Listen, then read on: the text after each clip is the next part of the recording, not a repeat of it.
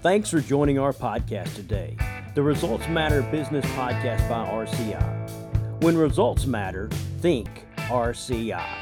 RCI is a business consulting group based out of Tennessee.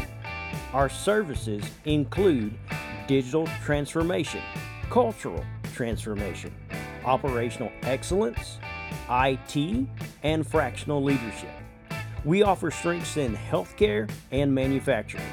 We hope you can gain something from our podcast, which helps you move the needle. If we can ever be of assistance, please reach out through our website at www.thinkrci.com or on social media at thinkrci. Now let's get to the podcast. Thanks for joining us today. This is Anthony Smith. I'm your host for the Results Matter Business Podcast by RCI. Today, we're recording our third podcast session. I have on with me Tom Wilkerson, Joe Noble, and Andrew Van Bruegel.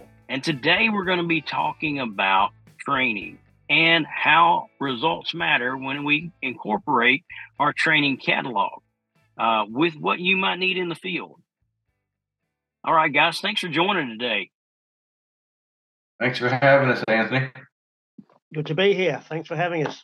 Thanks, Anthony.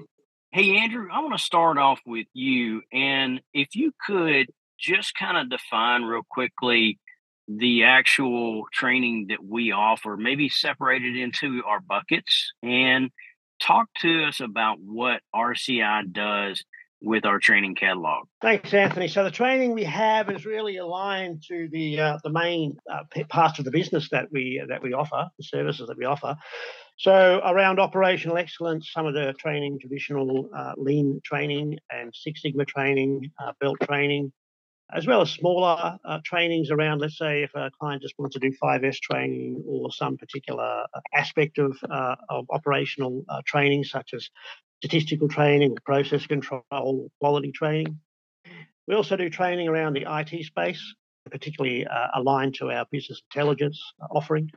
So where, where clients are looking to use software that would help them to uh, analyze their business, uh, taking data from uh, different parts of their business, uh, and they want training on how to do that and how to use the software.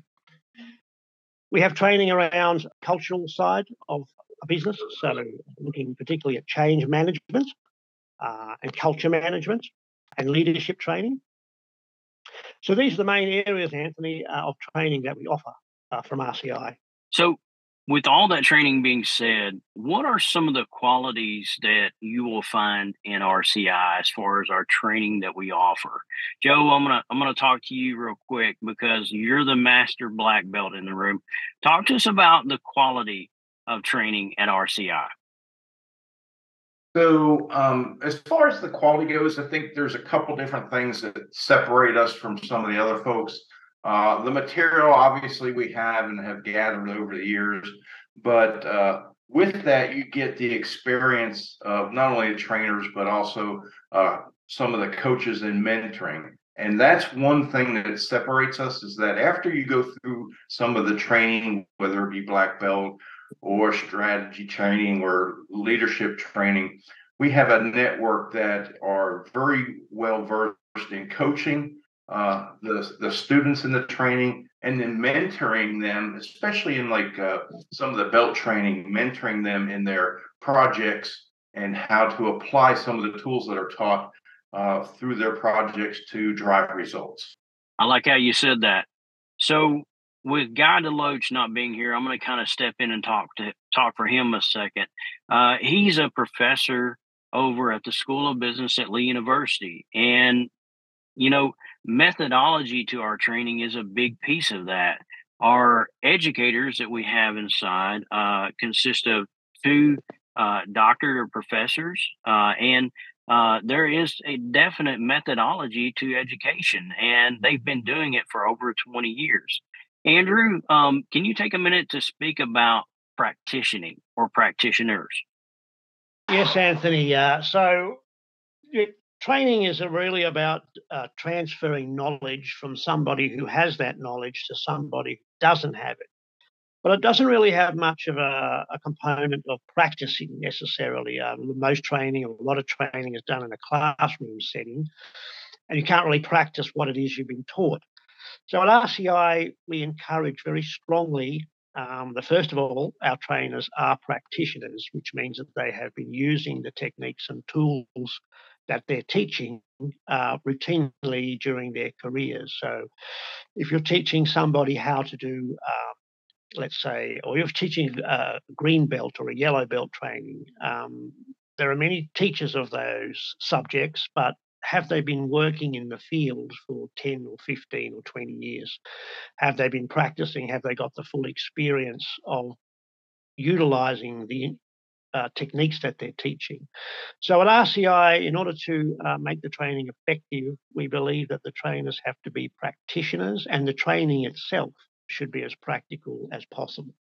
So we, we're not a fan of classroom training, although, of course, we have to do that uh, uh, to some extent in each training event. But we really want to do as much training through doing as is possible. And let okay. me expand on that just a little bit, Andrew, if you don't mind.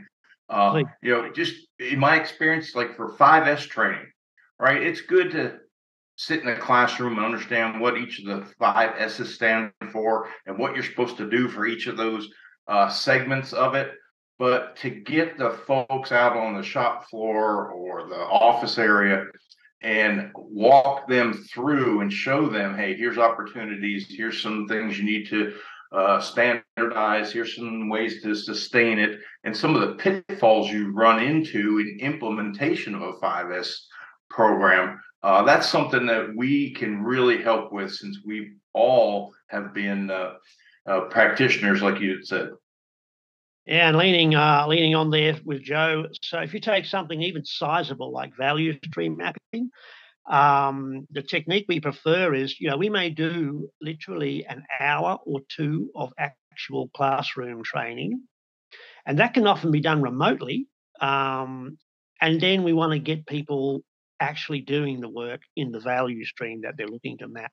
Now, typically, value stream mapping training can be two or three days in the classroom, and sometimes there's no practical element to it at all. Um, our approach is really quite different.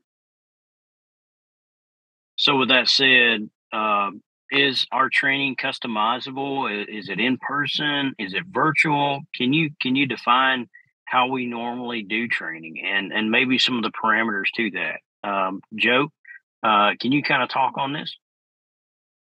Yeah, so really, it, it's really understanding the customer's wants and what their business needs are, and adapting the training to meet those goals of the customer. And so, in our um, our toolbox, we have a number of different ways that we can deliver training from simulations, which is a big part of most of the training we do.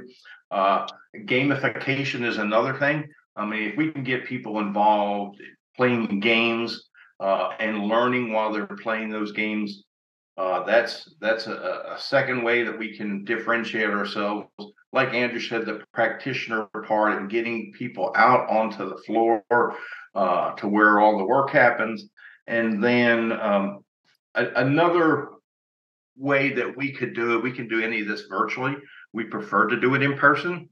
But um, one technique that has been very successful uh, in understanding and making sure the people that are uh, receiving the training get it is the see do teach method and that's we show them how to do it uh, they go do it and then they teach back either to the instructor or some other practitioner uh, what they've learned so that you get a gauge as to actually what has been uh, absorbed by the student.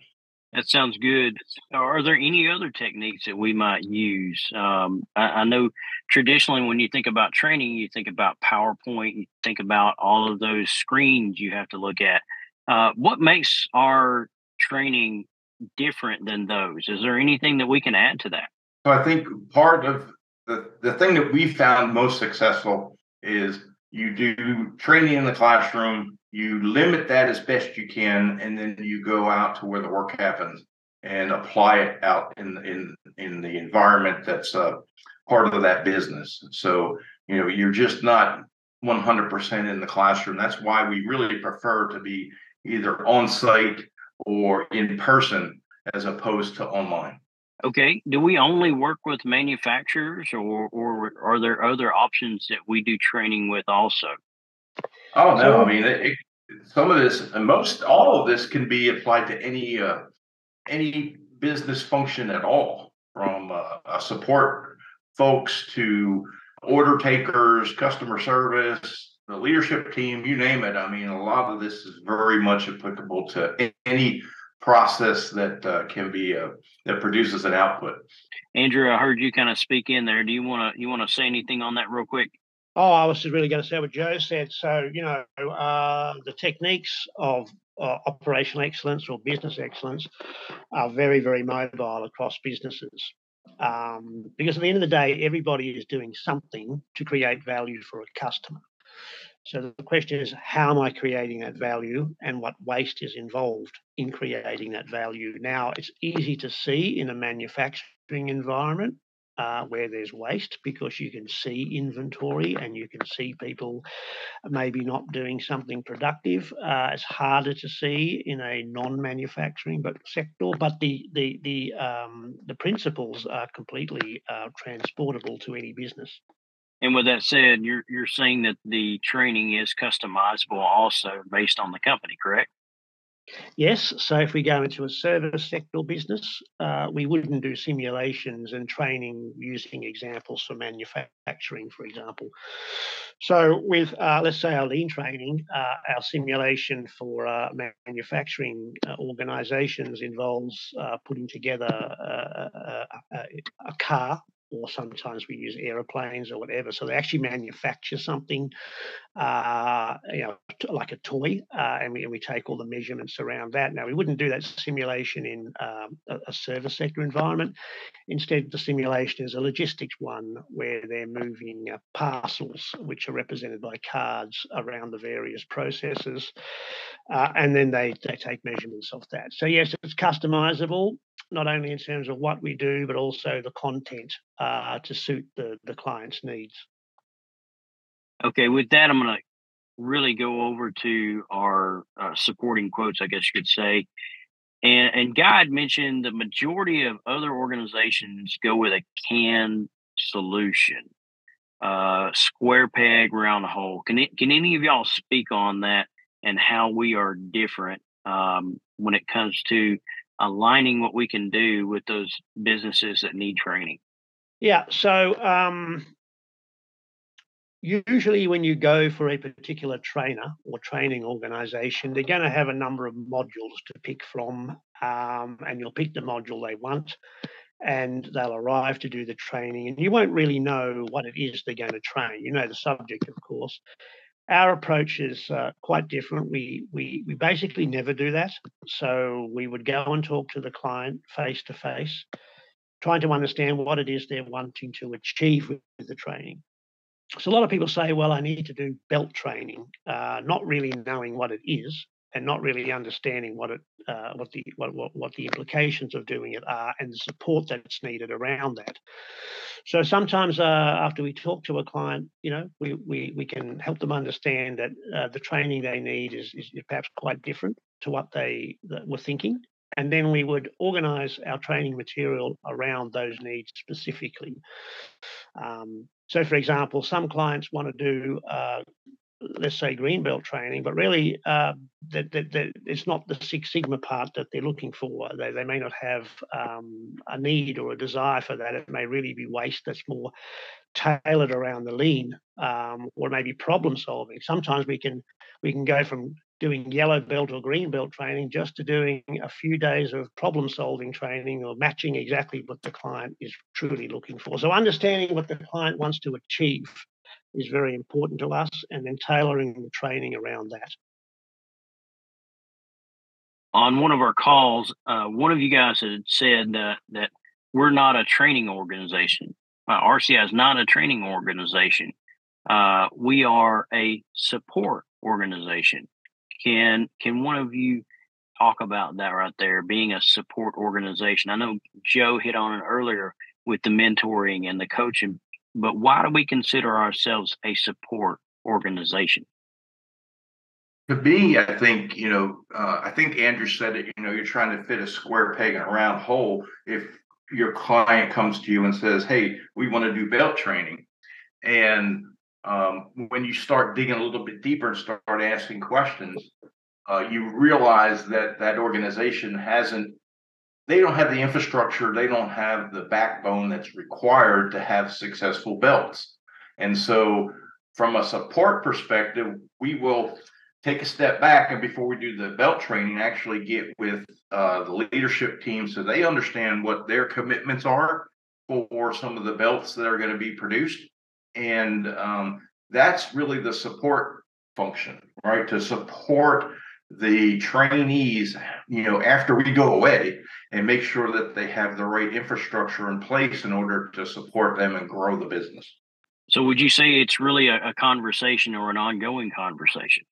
Oh yeah, definitely. I mean, you you you know, you just can't go into a place and start doing green belt and black belt training without that support mechanism in place. Okay, great. So I'm going to take a second and really just kind of transfer this in a different type of training talk, and um, that is the subject of micro credentialing.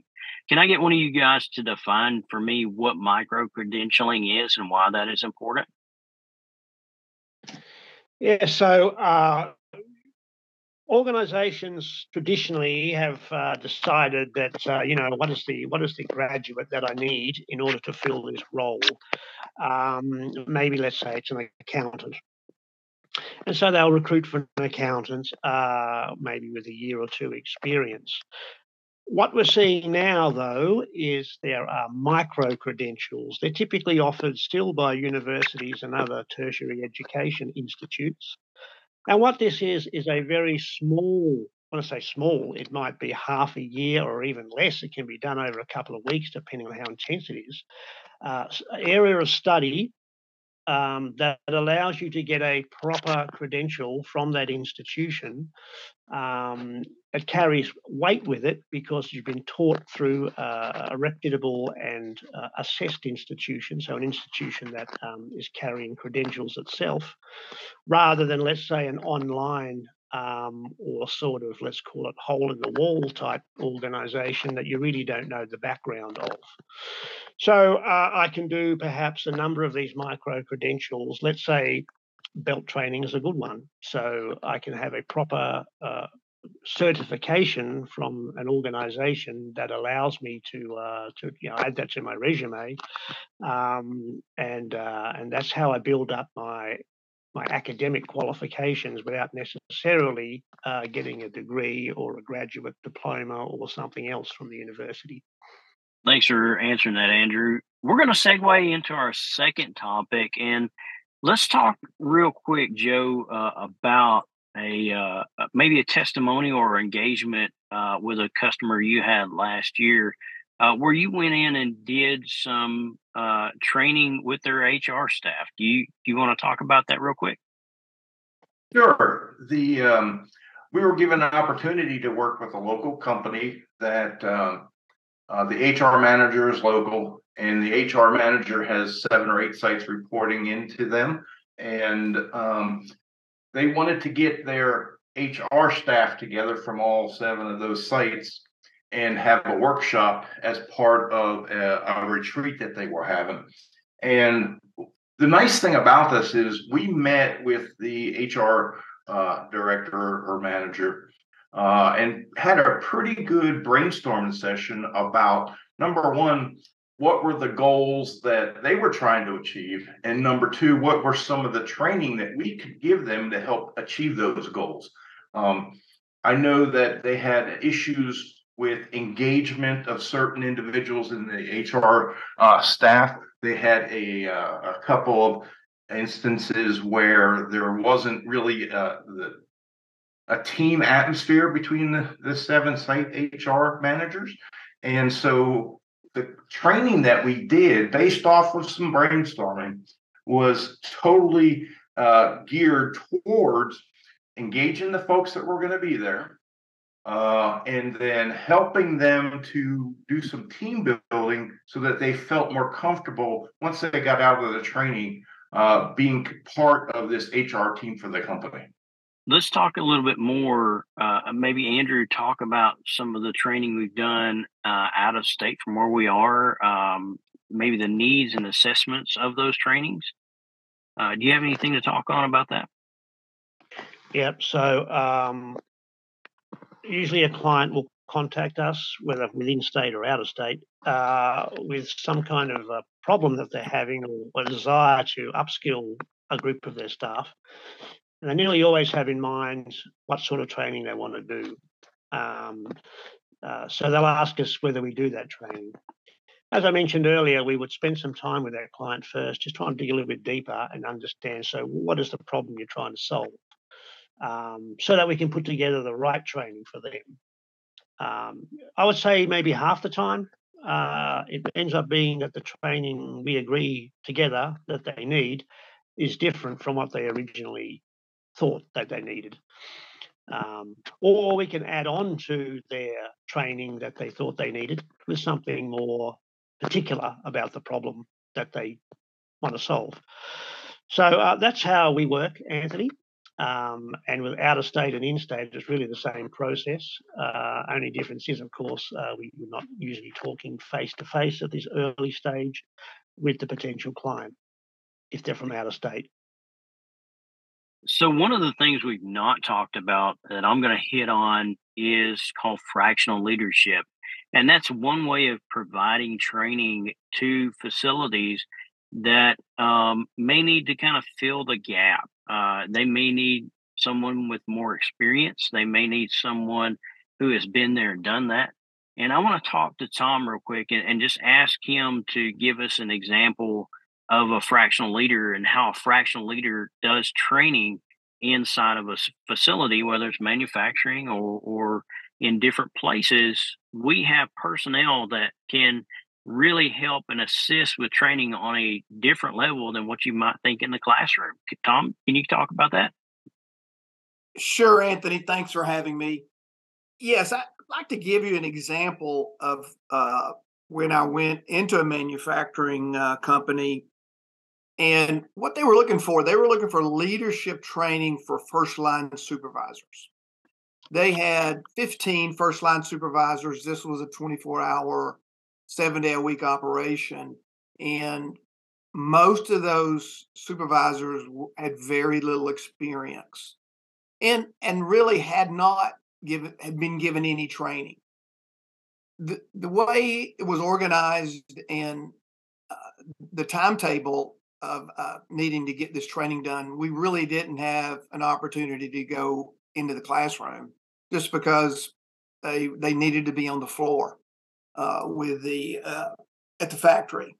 So what I spent several months doing was spending time with these supervisors on the floor, coaching them, uh, mentoring them, following up with them, maybe in the office uh, with one on one on one or one on two meetings, and this went on for about five months. I spent three days a week, eight hours a day.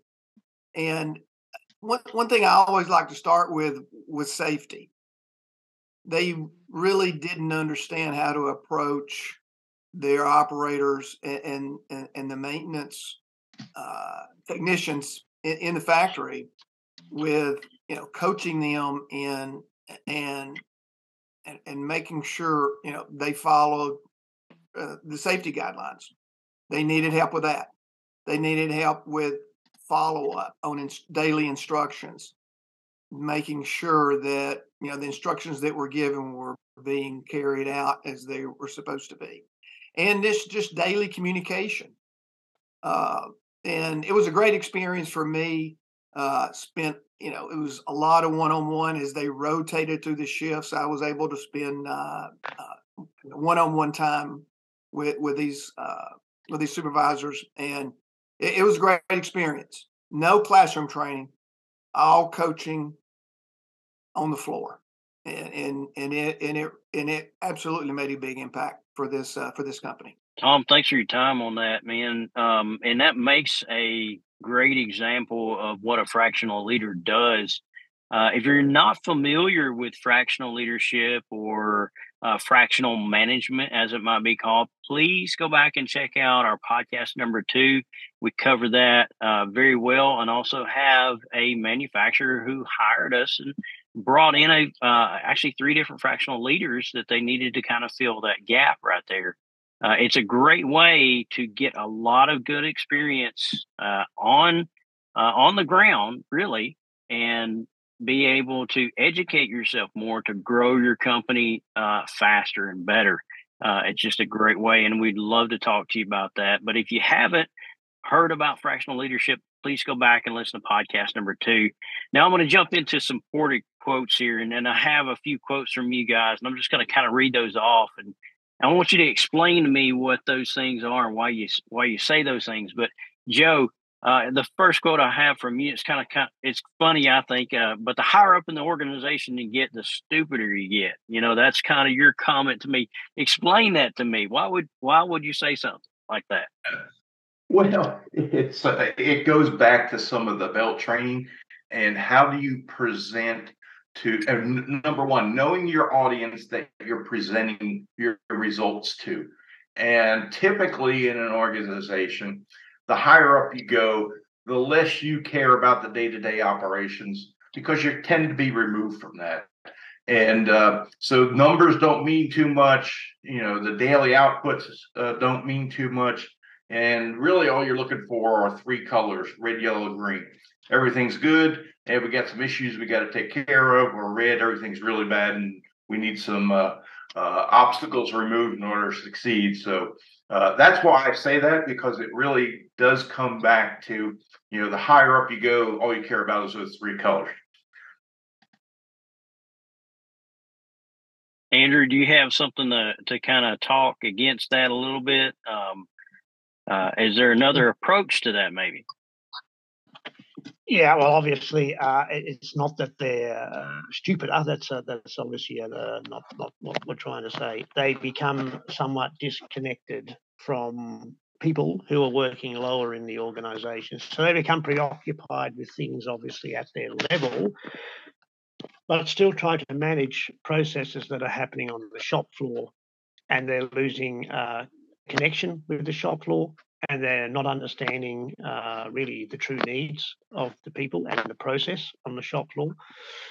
And so they make decisions that are sometimes, uh, you know, uh, short of logic um, and not properly not properly grounded in the needs of what the process requires and what the people on the shop floor need.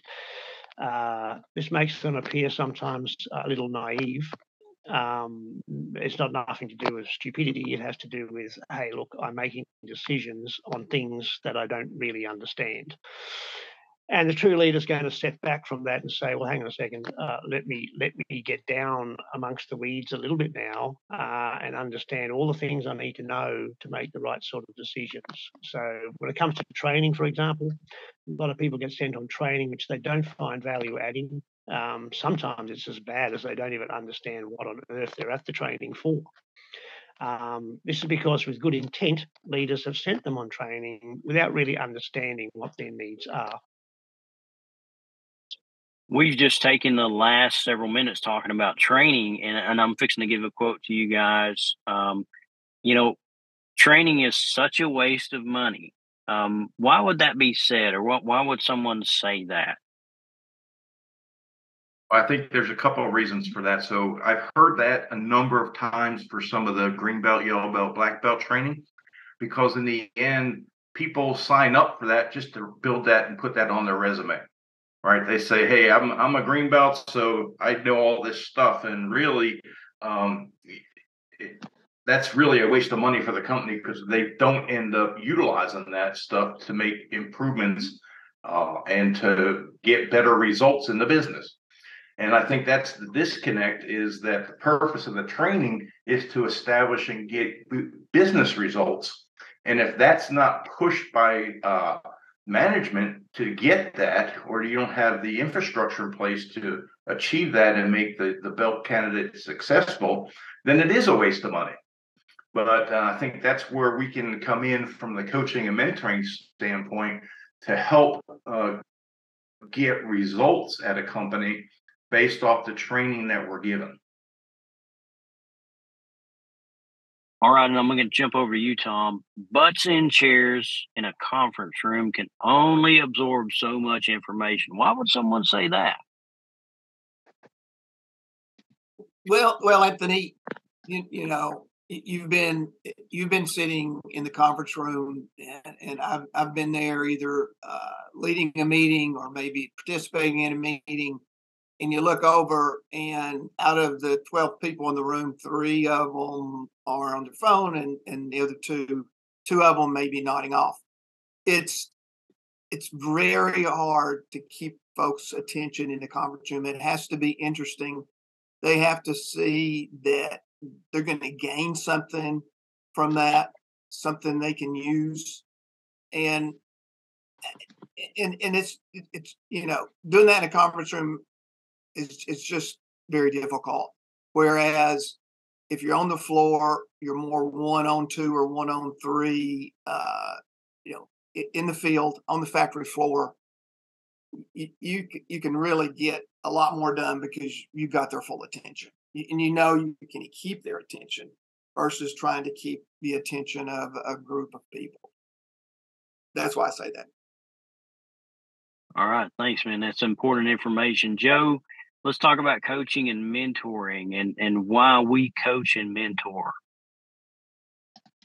Well, I think some of the good things about coaching and mentoring, right? So, uh, as far as coaching goes, um, there's something called unconsciously incompetent. And so what that means if you're trying to learn a skill, number one, you you are you don't know whether you're good or not, and you also uh, are pretty bad at it the first time you start. And so with coaching, what that helps you do is uh, you try things along the way, right? You have somebody to look at you and what you're trying to accomplish and can get, point you in the right direction. Uh, a good coach will let you fail. And we all know you tend to learn more from failure than success. And so uh, that really helps the different participants learn the material is have them have small failures that can be excuse me, that can be redone or uh, can be put back to the original state, uh, and people will learn from that. Uh, the other part about coaching is you tend to challenge uh, the individual that you're coaching and to make them think outside of their comfort zone and think outside of their uh, uh, learning um, area of comfort so that once they get out there, they're actually learning because they haven't done something like that before. So for me, anyway, uh, that that's really one of the big things about coaching and mentoring is to you have somebody that's experienced and you can let somebody learn in the best way possible to get the results in the end. All right. I want to point this at Andrew. Um, Andrew, can you give me the example of coaching, whether it be learning the piano or playing football or archery? Can can you kind of hit on why coaching is important in all of those and parallel that into what we do? Yeah, so uh, many of us play a musical instrument or play a sport of some sort, whether we were, you know, when we were children or even now as adults, and we've had coaches, right? Uh, and in the area of professional sport, the person they call the trainer is very different to the person who is the coach, right? So the coach is going to um, look at how you behave in practice, right? So a, a coach doesn't. It may be the same person, but they're, they're, when they're when they're sitting in the training room teaching you, they're a trainer, not a coach. Coach is going to look at you practice the t- technique that you have learned, so let's say if it's guitar that I'm learning, um, obviously I'm playing in front of that coach and he's looking at all sorts of things that are very hard to train to to explain what you need to do uh, to to complete the task effectively. Um, you know, uh, you can imagine trying to train somebody in a classroom how to play golf or how to play guitar. It would be almost impossible. It's not that it doesn't have some role to play, but really it's somebody experienced who's done it all before, who's learnt the pitfalls, understands how to circumvent and accelerate your understanding of how to do the task, looking at you doing it and then showing you perhaps uh, ways to do it better or point out things that you were not doing as well as you could. Um, so the coach is a practitioner who is looking at your technique uh, with the assumption that some basic level of knowledge transfer has already taken place. So I'm, I'm just going to put it to you this way. Uh, if I'm going to become good at something, I'm I'm not going to be trained, right? I, I'm going to be coached. Is that is that what I get? Is that what I'm getting from you guys?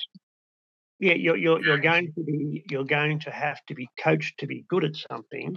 Uh, it doesn't mean there's no training involved, but training is a process to transfer knowledge. It's not a process to practice your skills. Practicing your skills with somebody competent that is coaching and that accelerates your effectiveness. All right. Yeah, I was going to use the example of golf. All right. So if you have, uh, if you go out to the golf course by yourself for the first time, you're going to go all over the place with that ball. But if you have a coach with you, he or she could tell you along the way, hey, you got to move your left foot in a little bit. Uh, you got to keep your head down. Uh, your backswing's going way too far. And so they can coach you how to get better. That's exactly right. So we're going to end this real quick, guys, with the whole statement of moving the needle.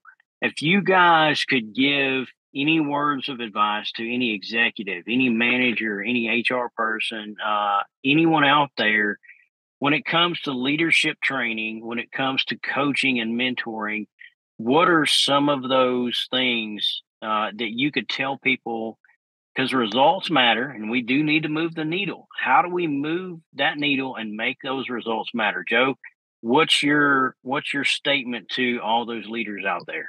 Well, number one, you've got to support the the the trainees, all right, and understand what they're being taught and what skills that you want the trainees to come away with. And so, uh, you know, many times management will just send somebody to training and then they never ask them about it again. All right. And so I think that you have to really say, hey, the reason you're going for this training is because we want to see uh, either cost reductions, uh, you know, some kind of KPI improvement. And that is the way you're going to achieve that is by practicing what you learned in training. If you just go through training for the sake of going through training, you're you're not going to be proficient at it and you want to become proficient at what you're being trained in and and really you'd have to have the time and be given the time in order to accomplish that and that's a management uh, goal. All right tom i'm going to segue over to you. What is that quote to move that needle for that manager or for that executive out there? Can you give us what you would tell them? Sure and, and a lot of it has to do with what Joe said. And I think it's quote, measure the results. What are the results do you want to get from, from the training? But what are the results do you want to get from this engineer or this operator or this person that's working for you? And then there has to be follow up from their supervisor or their leadership. And you've got to explain these results are going to be measured and and decide you know what do you want to achieve and what kind of time frame do you want to achieve it in? Do, is, it, is it a three months six months one year or is, is this a long term thing that's going to be uh, measured over uh, maybe at one or two years? So I, I guess i would say follow up by the leadership of the company or their or their direct supervisor and understanding what the results are that you that you uh, want to achieve and, and measurable results absolutely measurable results Tom, I love a quote you gave me one time. I'm just going to state it real quick. What gets measured gets managed. And I love how you say that. And, and that's one of the things I think we need to hit on here is all of this leadership training we're talking about, all of this executive training we're talking about, it does need to be measured and it does need to be managed also. But there needs to be, like Joe said, a KPI, a result to it. Uh, Andrew, you're the last guy in line. I'm going to ask you, what is that advice that you would give that leadership person? So, moving the needle means that we need to be working on whatever's important. So, uh, and therefore, by definition, not working so much on things that aren't important. And in particular, things that need to be done now. So, there's the proper rationalization of what we need to be working on that's going to make a difference to the business. So we need to make sure we're doing that. And then to do it properly, we need a certain skills, very targeted skills around that that area, what, what, what it is we need to do. Uh, and once again, we don't need to be teaching things that people aren't going to be using in those critical areas uh, right now, because uh, that's not going to move the needle, at least not now. So, you know, working on the right things, uh, making sure we're working on the right things, which are those things that are, of course, most important to the customer ultimately which could be external or internal, and then making sure we're doing those things right uh, and teaching the skills that are necessary to do those things right uh, without any uh, unnecessary waste. Thank you. Guys, uh, we've kind of reached the end of our segue here. I want to just step back, say thank you to each one of you. As you can see, RCI offers quite a range of skill sets when it comes to training. If you have a problem, if you need training in some way, please reach out. Uh, a word of advice if you want to just take a tip from us here. Also, you can reach out to local colleges and places that do provide facilitated training and see if there are grant monies for your company, see if there are ways to help your company grow. Uh, but also, we are here to assist you. And normally, we are plugged in with those organizations that can provide that assistance, whether it be micro credentialing, whether it be uh, some type of uh, belt training that you do need. Uh, guys, thanks for joining in today, and we hope to see you on the next podcast. Be blessed. You've just listened to the Results Matter Business Podcast by RCI. When results matter, think RCI. Check us out at www.thinkrci.com.